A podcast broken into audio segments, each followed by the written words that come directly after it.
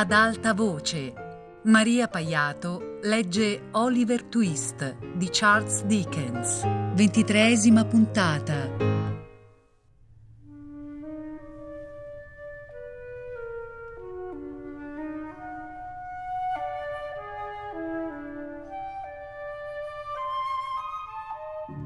Accomodatevi, disse Rose con sollecitudine. Se avete bisogno di qualcosa o se avete gravi preoccupazioni, vi aiuterò ben volentieri. Potendo, vi aiuterò senz'altro. Mettetevi a sedere. Lasciatemi stare in piedi, signorina, disse la ragazza piangendo. Sto per porre la mia vita e quella di altre persone nelle vostre mani. Sono stata io a trascinare di nuovo il piccolo Oliver dal vecchio Fagin, l'ebreo, la sera in cui egli si allontanò dalla casa di Pentonville. Voi, esclamò Rose Maley. Io, signorina, rispose la ragazza. Sono io la creatura infame della quale avete sentito parlare, quella che vive tra i ladri. E mai, da quando mi ricordo, ho conosciuto per le vie di Londra una vita migliore. Mai mi è stata detta una parola gentile. Che Dio mi assista. Sì, sì, statemi pure lontana, signorina. Sono più giovane di quanto possiate credere vedendomi. Eppure ci ho fatto l'abitudine da molto tempo. Anche le donne più povere si scostano da me quando percorro i marciapiedi affollati. Vi compatisco, disse Rose con la voce rotta. Ascoltandovi mi si spezza il cuore. Se sapeste come vivo, replicò la ragazza, mi compiangereste davvero. In ogni modo, mi sono allontanata di nascosto da persone che mi ucciderebbero se venissero a sapere che sono stata qui per venirvi a riferire quello che ho udito. Conoscete un tale di nome Monks? No, rispose Rose. Lui vi conosce, disse Nancy, e sapeva che vi trovavate qui, poiché proprio origliando ho sentito nominare questo albergo dove vi ho trovato. Non ho mai sentito nominare quest'uomo, disse Rose. Allora il suo è un nome falso, del quale si serve tra noi, osservò la ragazza. Lo avevo già sospettato altre volte. Dunque, qualche tempo fa, subito dopo che Oliver era stato fatto entrare in casa vostra, la notte del furto, siccome sospettavo quest'uomo, ascoltai non veduta una conversazione tra lui e Fagin svoltasi al buio. Venni così a sapere che Monks, l'uomo che mi avete detto di non conoscere, aveva veduto per caso Oliver insieme a due dei nostri ladruncoli, il giorno in cui lo perdemmo per la prima volta, e si era subito reso conto che si trattava del bambino da lui cercato, sebbene non abbia ancora capito perché. Si accordò con Fagin, nel senso che se fosse riuscito a riavere Oliver, avrebbe intascato una certa somma, e una somma più grossa gli sarebbe toccata se fosse riuscito a farne un ladro. Questo voleva Mons, per qualche suo scopo. Quale scopo? domandò Rose. Intravide la mia ombra sulla parete mentre origliavo sperando di scoprirlo, disse la ragazza. E non molti sarebbero riusciti a filarsela in tempo per non essere scoperti. Ma io ci riuscii. In seguito non l'ho più riveduto fino a ieri sera. E ieri sera che cosa è accaduto? Ve lo dirò, signorina. Ieri sera è tornato. Di nuovo loro due sono saliti di sopra e io, dopo essermi infagottata in modo che la mia ombra non mi tradisse, ho ancora una volta origliato accanto alla porta. Le prime parole che ho udito dire da Monks sono state queste. Così ora le uniche prove dell'identità del bambino giacciono in fondo al fiume e la vecchia megera che le sottrasse a sua madre sta marcendo nella bara. Si sono messi a ridere entrambi e poi Monks, continuando a parlare di Oliver e infuriandosi, ha detto che, sebbene avesse ormai al sicuro il denaro del piccolo demonio, sarebbe stato disposto a rinunciarvi pur di far finire il bambino, sventando l'orgoglioso testamento del padre in tutte le prigioni della città e pur di farlo in ultimo impiccare a causa di un qualche reato grave che Fagin avrebbe potuto facilmente scogitare dopo aver ricavato da lui per giunta un buon guadagno. Che cosa mi dite? esclamò Rose. La verità, signorina, anche se viene dalle mie labbra, rispose Nancy. Poi ha aggiunto, bestemmiando in un modo che io conosco bene, ma che voi non potete neppure immaginare, ha aggiunto che Se potesse appagare il suo odio, togliendo la vita al bambino senza rischiare la propria, lo farebbe. Ma siccome questo non era possibile, lo avrebbe sempre tenuto d'occhio, perché se un giorno Oliver avesse voluto trarre profitto dalla propria nascita e dal proprio passato, lui sarebbe stato ancora in grado di nuocergli, e molto. In breve, Fagin ha concluso, Sebbene tu sia ebreo, non hai mai disposto trappole come quelle che scogito io per il mio fratellino Oliver. Suo fratello! esclamò Rose. Queste sono state le sue parole, disse Nancy, sbirciando inquieta intorno a sé, come non aveva mai smesso di fare da quando parlava, perché l'immagine di Sykes la ossessionava continuamente. Non solo, ma parlando di voi e della signora e dicendo che sembrava essere una congiura del cielo o del demonio il fatto che Oliver fosse finito in casa vostra, è scoppiato a ridere e ha soggiunto che anche in questo poteva esservi una certa consolazione. Infatti, chissà quante migliaia o centinaia di migliaia di sterline, possedendole, sareste state disposte a dare per sapere chi fosse il vostro cagnolino a due zampe. Non vorrete dirmi, esclamò Rose divenendo molto pallida, che ha pronunciato seriamente queste parole. Non è mai esistito un uomo più serio e più infuriato di lui mentre le pronunciava, rispose la ragazza, scuotendo la testa. È uno che fa sempre sul serio quando è spinto dall'odio. Conosco molti uomini che farebbero cose peggiori, ma preferirei ascoltare loro anche dieci volte piuttosto che una volta sola Monks. Si sta facendo tardi, però, e devo tornare a casa senza far sorgere il sospetto di aver fatto qualcosa di questo genere. Devo andar via subito. Ma dove potrei rintracciarvi se fosse necessario? domandò Rose. Siete disposta a promettermi che manterrete nel modo più assoluto il segreto? Che verrete sola all'appuntamento o al più con la persona che potrete aver consultato? E che io non sarò né osservata né seguita da altri? domandò Nancy. Ve lo prometto solennemente, rispose Rose.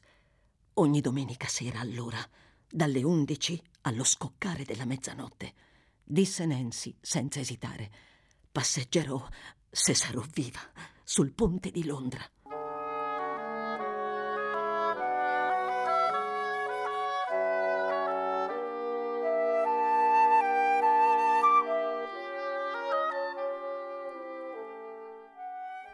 Oliver, che era andato a fare una passeggiata con il signor Giles come guardia del corpo, irruppe nella stanza di Rose Maley così di corsa, trafelato e agitato da far pensare che portasse altre notizie allarmanti. Perché tutto questo impeto? Che cosa succede? gli domandò Rose facendoglisi incontro. Non ci posso credere, mi sembra di soffocare, esclamò il bambino. Pensare che l'ho veduto finalmente e che ora dovrei essere in grado di dimostrare che ho sempre detto la verità. Io non ho mai dubitato che tu non ci avessi detto la verità, mormorò Rose, cercando di calmarlo. Ma a chi ti riferivi? Di chi stai parlando? Ho veduto quel gentiluomo, disse Oliver, quasi incapace di parlare. Il gentiluomo che fu così buono con me, il signor Brownlow, del quale abbiamo parlato tante volte. Dove lo hai veduto? domandò Rose. Mentre scendeva da una carrozza, rispose Oliver, con gli occhi pieni di lacrime di gioia. Ed entrava in una casa. Non gli ho parlato, non ho potuto parlargli perché non mi ha visto e io tremavo a tal punto che non mi è stato possibile avvicinarlo. Ho pregato Giles di domandare se abitasse lì e gli è stato risposto di sì. Presto, disse. Corri a ordinare che chiamino una carrozza e preparati per venire con me. Ti condurrò là subito, senza perdere un solo minuto di tempo. Vado soltanto ad avvertire mia zia che usciamo per un'oretta e non appena sarei pronto lo sarò anch'io. Oliver non aveva bisogno di esortazioni per affrettarsi e poco più di cinque minuti dopo erano già diretti verso Craven Street. Quando vi giunsero, la ragazza lasciò Oliver sulla carrozza con il pretesto di dover preparare l'anziano signore a rivederlo. Poi fece portare dal servitore il proprio biglietto da visita al signor Brownlow, con la preghiera di essere ricevuta per una questione urgentissima.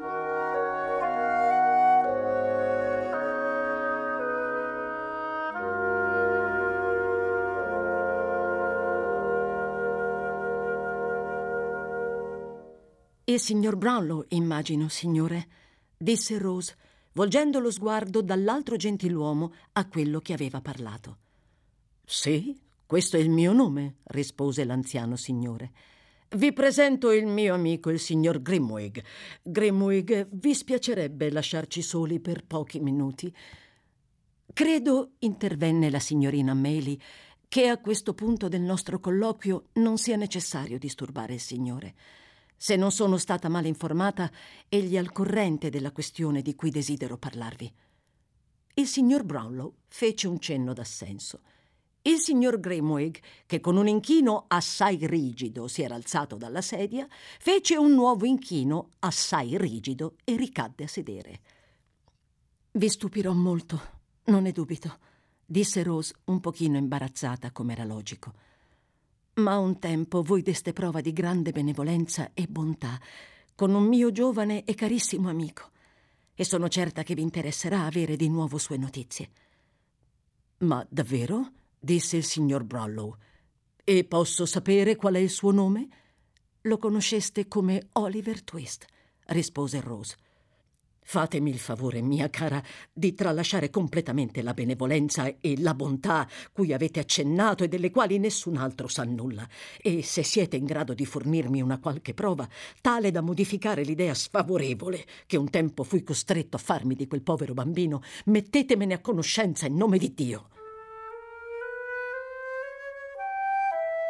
Rose riferì subito, con poche spontanee parole, tutte le vicissitudini di Oliver dopo che il bambino era uscito dalla casa del signor Brownlow, riservando le informazioni avute da Nancy a un colloquio a quattro occhi con il gentiluomo e concludendo con l'assicurazione che il poverino si era addolorato per una sola ragione in quegli ultimi mesi perché non gli era stato possibile ritrovare il suo ex benefattore e amico. Sia ringraziato Dio! esclamò l'anziano signore. Questo è motivo per me di grande felicità, di somma felicità.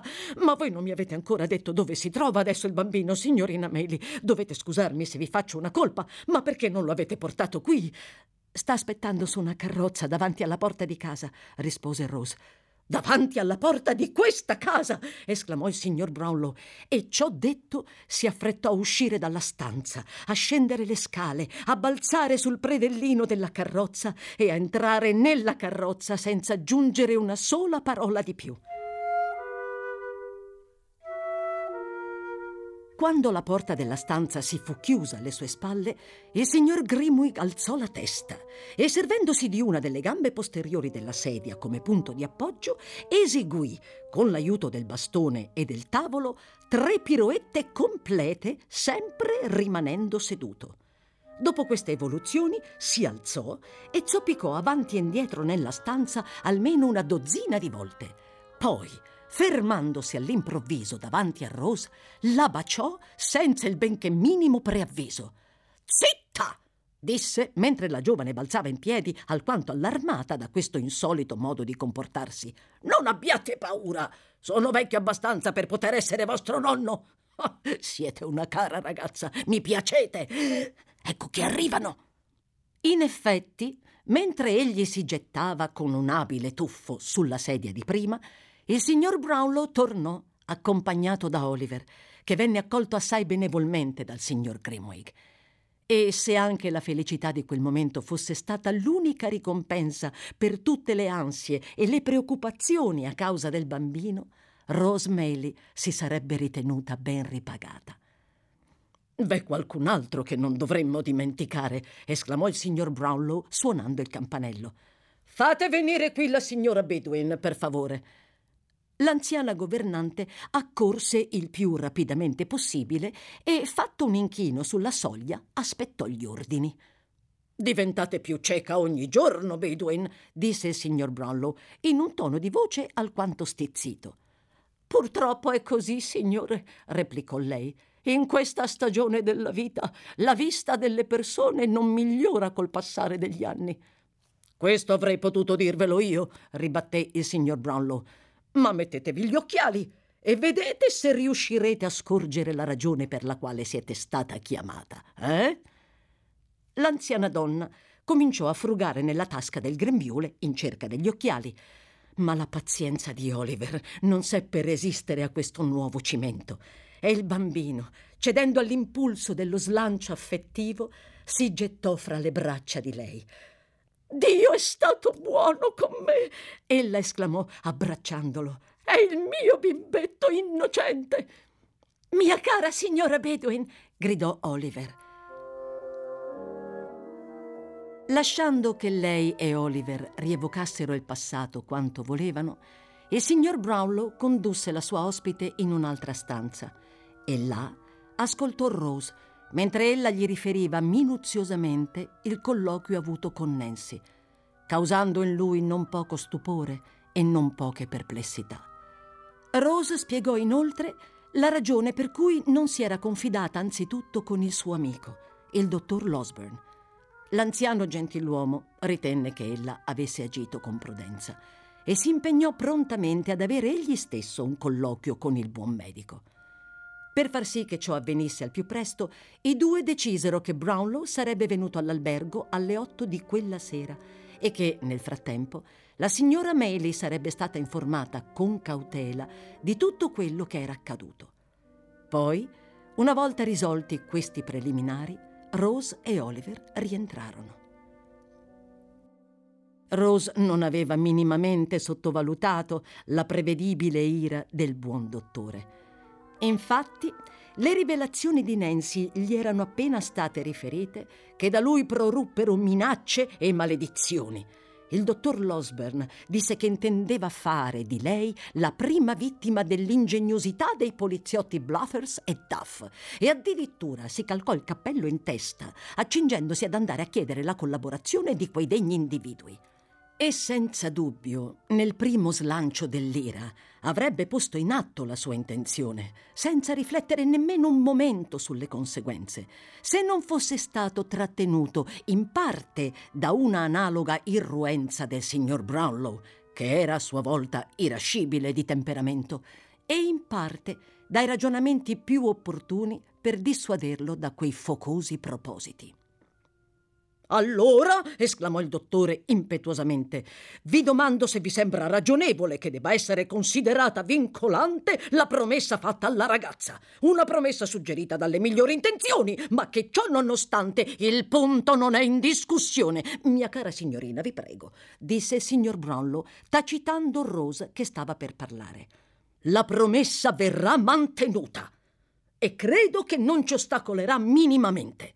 Ma prima che possiamo decidere una linea d'azione precisa, sarà necessario parlare con la ragazza per accertare se sia disposta a indicarci questo Monks, con l'intesa che saremo noi a occuparci di lui e non la legge, e, qualora non voglia o non possa farlo, per farci dire da lei dove si nasconde e per farcelo descrivere in modo da poterlo scovare.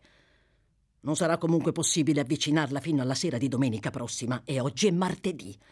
Proporrei di restare nel frattempo completamente inattivi e di non parlare di tutto questo nemmeno allo stesso Oliver.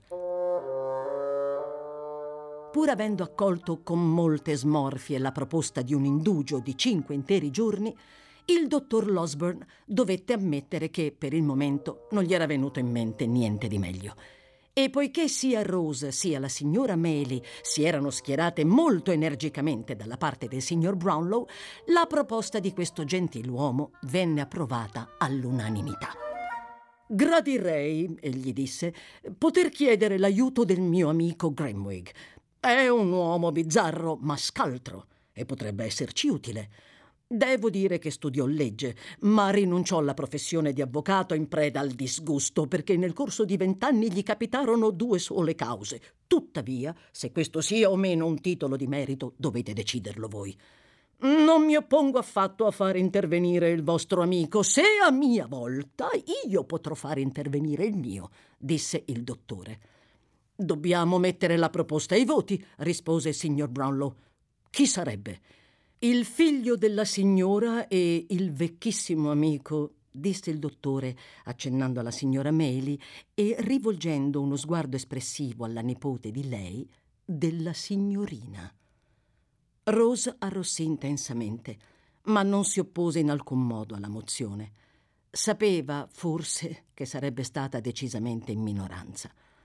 Per conseguenza, Harry Maley e il signor Grimwig entrarono a far parte del comitato direttivo.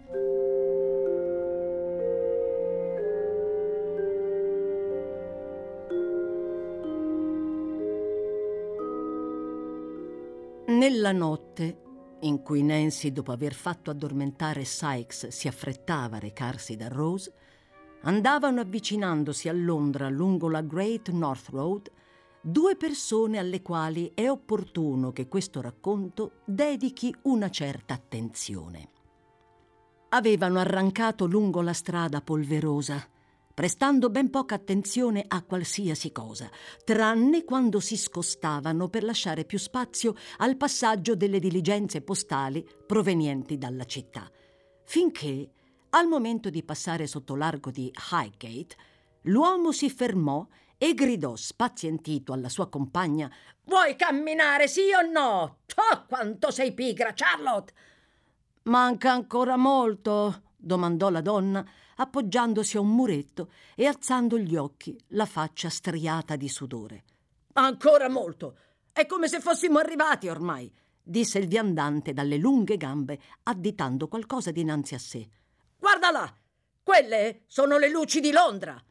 Distano almeno tre chilometri buoni, disse la donna delusa. Lascia perdere se sono tre chilometri o trenta, esclamò Noah Claypole, poiché si trattava di lui. Alzati e cammina invece, altrimenti bada che ti prenda a calci. Poiché l'ira fece diventare ancor più rosso il rosso naso di Noah e poiché mentre parlava egli attraversò la strada come se fosse deciso a porre in atto la minaccia, la donna si rialzò senza dire altro e ricominciò ad arrancare al suo fianco.